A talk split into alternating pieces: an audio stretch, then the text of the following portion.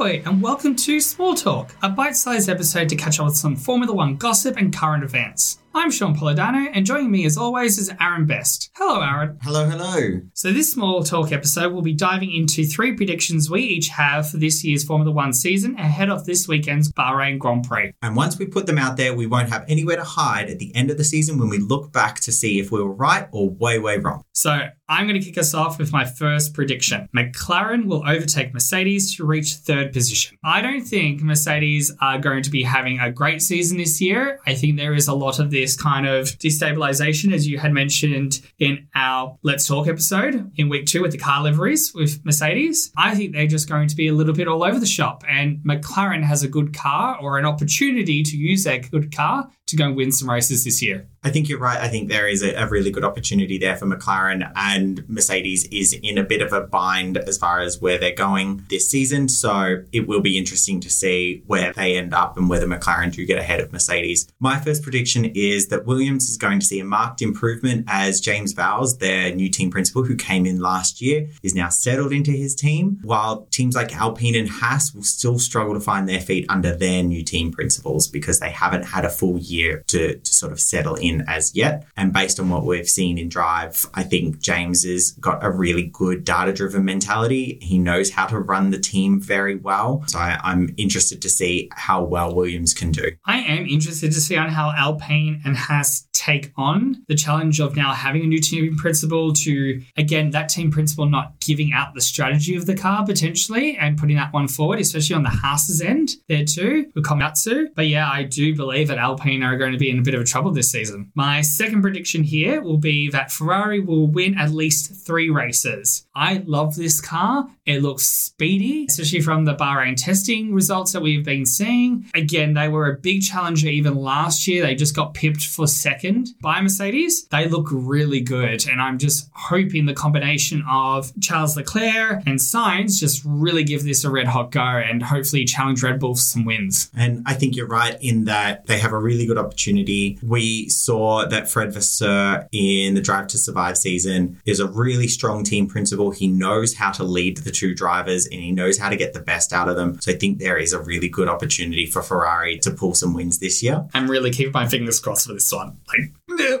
so much cross. My second prediction is following on from yours. We won't see a full season of Max Verstappen wins this year. So unlike last year where we had all but one, I think Christian Horner put it as 95.4% of all races won last year were Red Bull and most of those were Max. I think Ferrari and McLaren are going to be pushing for first place wins. I also think that Russell will push for a win. I'm not confident enough to say Mercedes after seeing the disenchantment of Lewis Hamilton with Mercedes in the Drive to Survive season. I'm not sure how well he will perform this year, but I will say that I think Russell will push for a win. Yeah, that's interesting. I think you're onto something. I really do. Now, this final prediction on my end may ruffle a lot of feathers. I am here for the drama and to spark up a bit of a flame, but Lando remains without a win, and Oscar finishes higher in the driver standings compared to Lando. Interesting. Drama.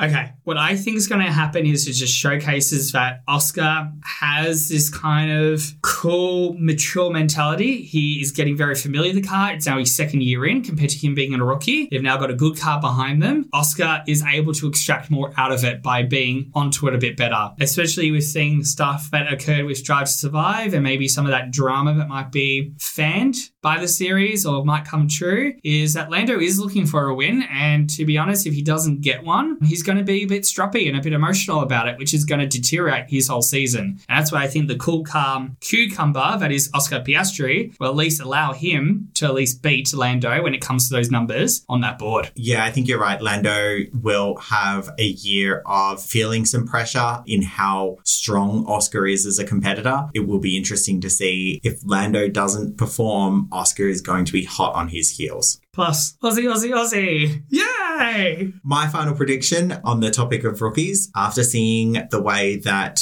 Drive to Survive framed Liam Lawson, I think that his name is going to be one that's on everyone's lips during this year's silly season. I think that the way he missed out with AlphaTauri last season is definitely going to tarnish his loyalty to the brand. And so if someone else comes knocking, I don't think he will think twice about passing up that opportunity. He obviously is a really good racer and he has a lot of potential. And I think if the opportunity is available, he will take it and he will run with it. So I am predicting that he will potentially get a seat during this year's silly season. This year's silly season at the end of the season, right? Or So- during so the middle of the season? I, I think that he will be driving a car in 2025. Yeah, well, there's a lot of contracts going up in 2025. Hopefully, we get to see a Kiwi on the track very soon. Those are our predictions for the 2024 World Championship season. Now, do you agree with us? Do you think we're off the mark? Head on over to the social media at Let's Torque Show to let us know your thoughts and your predictions about this year's Formula One. Thanks for tuning into this episode of Small Torque. Make sure you subscribe and leave us a rating wherever you get your favorite podcasts. Catch you next time on Let's Torque.